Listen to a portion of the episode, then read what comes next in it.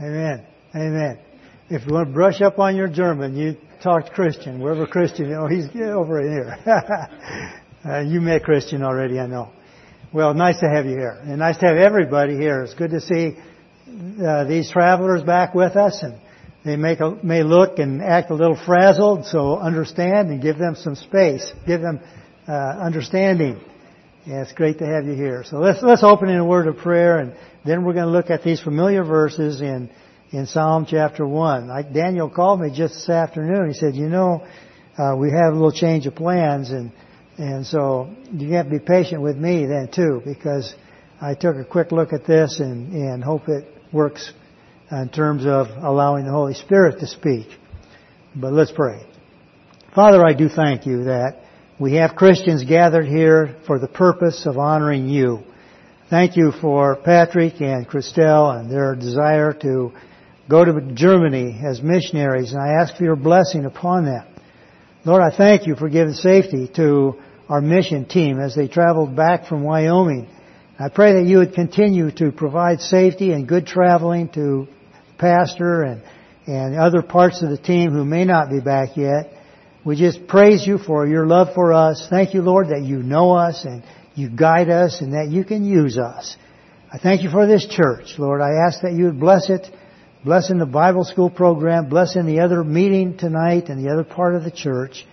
And I pray that you would be honored. Pray that we would lift you up and please you. And we ask for your direction in Jesus' precious name. Amen. Psalm chapter 1 our degree of success in life, and we start off by talking about success in Psalm chapter 1, which is something everyone is interested in. But our degree of success can be measured by the degree of obedience. Now we have to be careful with that statement because we have to define success. Success is defined as God's approval. The world's definition of success is gaining dollars, becoming wealthy, becoming well known, uh, is, is, is, is owning many things. That's the definition of success in the world. But God's definition of success is receiving His approval.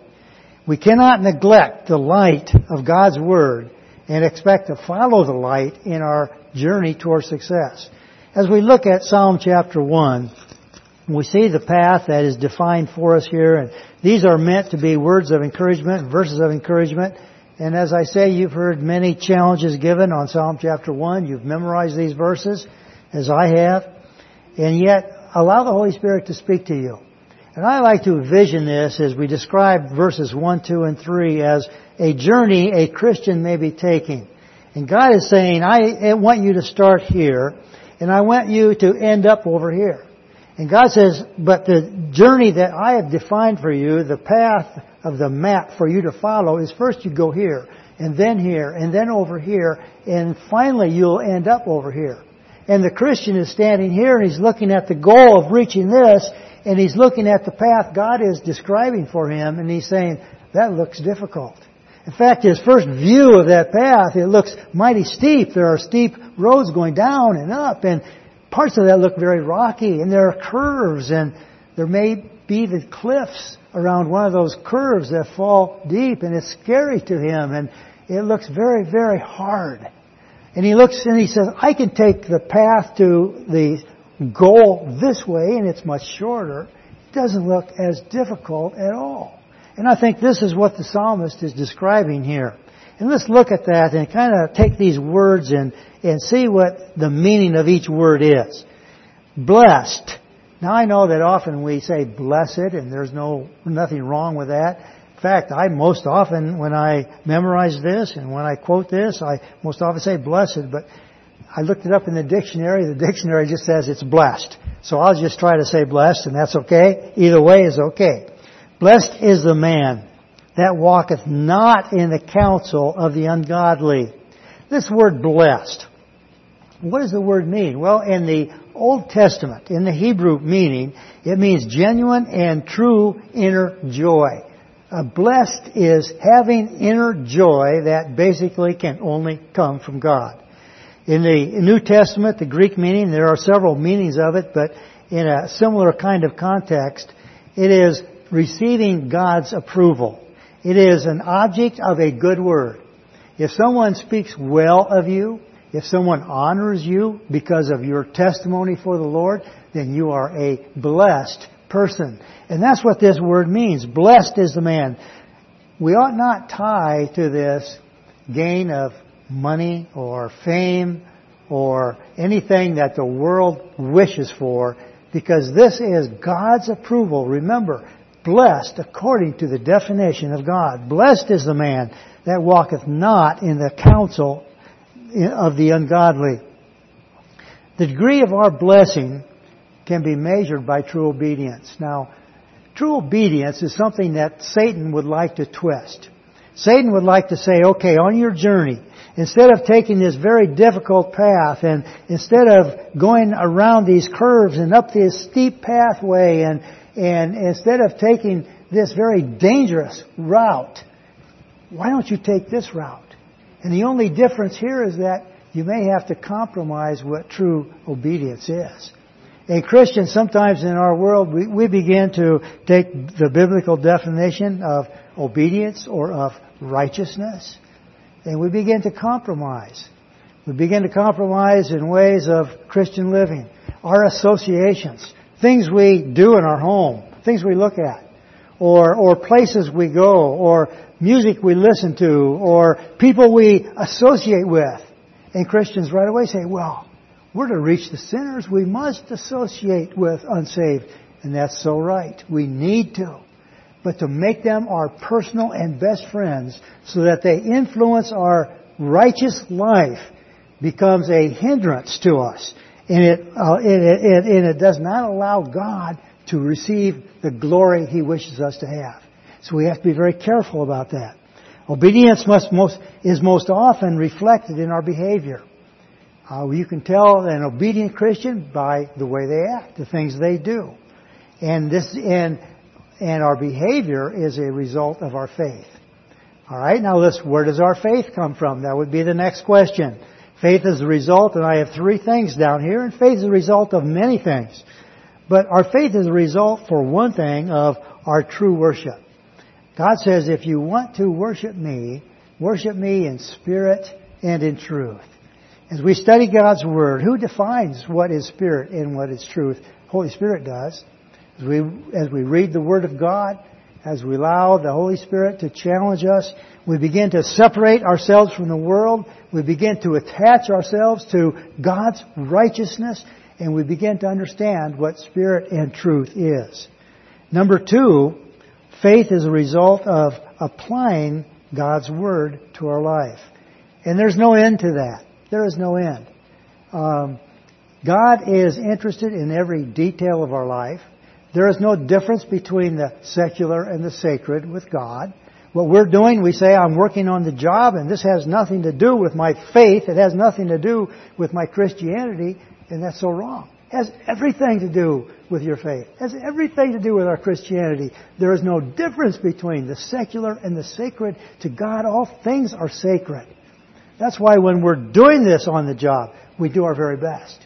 That's why when we're doing this, we're doing it to exalt God. That's why we are honest. That's why we're faithful. We're dependable. People can count on us because we serve Jesus Christ. And so that is a living faith. The third thing is our connection in prayer. Actually, I have four things. I said three. A connection in prayer. You know, the if you think about people that you know or you have known, who you say have been people of great faith, what is one quality those people have had? And I would say one thing, they were prayer, people of prayer. They were prayer warriors, we say. They were people who dedicated major time uh, major emotion, major diligence into their prayer life. And that's so important. And I know for me, it's an area of my life. I, I pray every day. I, I get down on my knees and I ask God for things, but oh, I need to improve my prayer life so much. I, I admit that. And, and I've known people who have had just tremendous prayer lives and their faith is so vivid. You can see it in their lives. And then the fourth thing that faith is an example of, and that is our practice of serving during the fiery trials. Peter talks about fiery trials. I just want to read these verses. First Peter, you can look them up or just listen to me read them. First Peter chapter 4, I have it right here, verses 12 through 14. It says, Blessed, or excuse me, beloved, think it not strange concerning the fiery trial, which is to try you, as though some strange thing happened unto you. But rejoice, inasmuch as ye are partakers of Christ's sufferings, that when his glory shall be revealed, ye, ye may be glad also with exceeding joy. If ye be reproached for the name of Christ, happy are ye. For the Spirit of glory and of God resteth upon you. On their part he is evil spoken of, but on your part he is glorified. God is saying here, as we look, begin looking at this, success, the blessing that comes from God, may be through a fiery trial. It's not something that's easy. It may be very difficult. In fact, some of the greatest blessings come from the hardest trials. Then do we look forward to those trials? No. But we give our hearts and lives to the Lord and say, okay, Lord, you work this out and I'm going to depend upon you. As you read through the book of Psalms, you'll see so many verses that are verses of decision. I will. I will do this, the psalmist says. I will depend upon God. I will go to Him in prayer. And, and that's the determination that we have to have. The counsel of the ungodly. Blessed is the man that walketh not in the counsel of the ungodly. The counsel of the ungodly is listening to the wrong crowds. It's the wrong atmosphere. It's the wrong motivation. It's simple worldliness. Um, we're, we're walking toward this goal and we're taking this shortcut, but we have to go through a neighborhood that we ought not be going through. It's, it's Satan's neighborhood. It's a neighborhood where, where we're tempted. Places we ought not go. People that we ought not associate with as a lifestyle. And we begin looking at these people and they say, We're not, they're not so bad. What they're doing is not so bad after all. Many of these people do claim to be Christians too, and, and, and we begin compromising God's truth for, for our, for, for, for our will to reach the goal on a shorter path. Um, walking not in the counsel of the ungodly is simply passing, means we're just passing through. It's a follow, following a course in life, making a minimum effort but not accepting the purpose and plan that God has for us. Trying to take the easy path. Blessed is the man that walketh not in the counsel of the ungodly, nor standeth in the way of sinners. First we see the, the, the Christian as he begins to take the wrong path and he's walking, he's going toward his goal, he's moving. And now suddenly we see that he stops, he stands, stands in the way of sinners. This is the part of his life where he begins to join the sinners. He voluntarily stops his trek. He ends his pursuit of walking toward his goal. You know, this is a, this is a, a casualty in the Christian life. Do we lose our salvation if we do that? No, we don't. God promises eternal security. And God is with us at all times. But we lose our purpose. We lose the blessing that God wants to give to us. And then we see, nor standeth in the way of sinners, nor sitteth in the seat of the scornful. This is, uh, the word here, sitteth, simply means to permanently dwell. We live there. Uh, it means the uh, same connotation as marry or join up with. We become part of that group that God does not want us to become part of. And it becomes the way of sinners. Uh, it is a it is a, it is a, a place that is basically out of bounds. It's a lifestyle that we ought not accept. And then go on to verse 2, and I'm gonna, I'm gonna make this short. I'm gonna, I don't know, I didn't look at my watch to know when I started, but we'll end in plenty of time to pray and, and still uh, conclude by 8 o'clock. Verse 2, But his delight is in the law of the Lord, and in his law doth he meditate day and night. The word delight there means to honor God. It means to honor God through duty and, and to honor God through our inner delight, our soul, our worship of Him. Um, if we serve God through duty, that is good. If we serve God because we are delighting in Him, that is golden. That is the perfect thing. That's what we wish for. Uh, delight determines, our delight in our life determines what we do in life. Even, even uh, on a, a secular sense in terms of if you're interested in athletics or if you're interested in mechanics or if you're interested in whatever area, health things, and you begin to study that and you begin to pursue goals in those areas, there's nothing wrong with that if God is part of your life. But those things you delight in determines where you will go. So God says you need to delight in His Word. You need to delight in my way. Let's read verse 2. But His delight is in the law of the Lord, and in His law doth He meditate day and night. It's a verse indicating that there is no end to our search for the Lord. We look for Him in the morning. We read the Scripture. We meditate on the Scripture through the day. We think, we pray, we, we quote verses. We worship the Lord throughout the day and when, whatever we are doing, we must incorporate God's Word into our life. Um, I lo- the verse, I, I want to go to 1 Corinthians chapter 6 verse 15 because it uses the word addicted. And you're familiar with this verse. It talks about Christians who were addicted to serving the Lord in the ministry. 1 Corinthians chapter 16 verse 15 says this, I beseech you, brethren, you know the house of Stephanas, that it is the first fruits of Achaia, that they have addicted themselves to the ministry of the saints.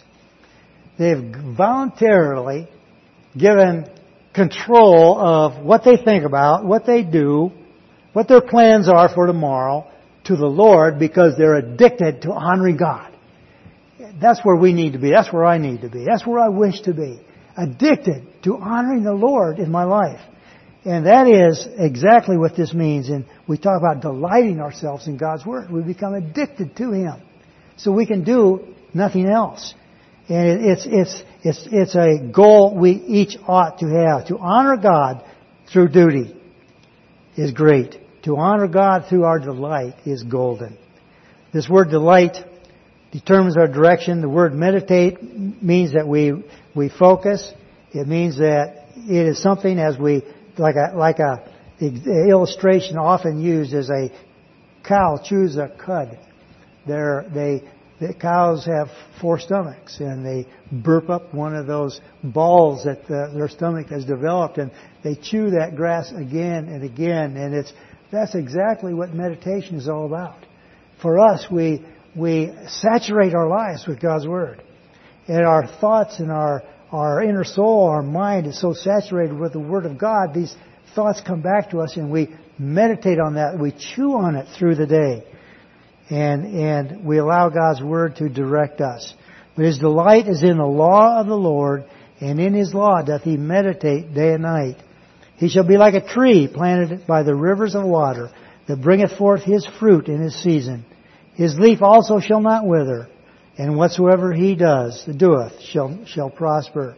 A tree here in verse 3 is a illustration of stability. Trees are stable. They have deep roots. Many trees have as many roots underground as you see foliage above ground. They're strong. They can withstand great winds. God says, I want you to be like a tree. Regardless of what Satan throws at us, regardless of the challenges, regardless of the fiery trials. God says, I've planted you with a plan. You must have the plan. You must have the purpose. And our spiritual success just doesn't happen by chance. As we go our way and, and we can't say, okay, Lord, I'm going to just, I'll have my devotions, but I'm not going to be diligent in seeking your face. I'm not going to be given, I'm not going to be addicted to God's Word. Then you are allowing your spiritual life to go by chance. We must experience the fruit, those things that honor God through the Holy Spirit. The leaf that does not wither is an illustration of perseverance. We persevere in Him. We keep on keeping on.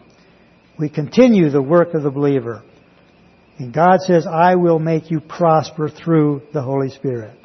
And lives are changed. Uh, we give, we think of the disciples and the changes there.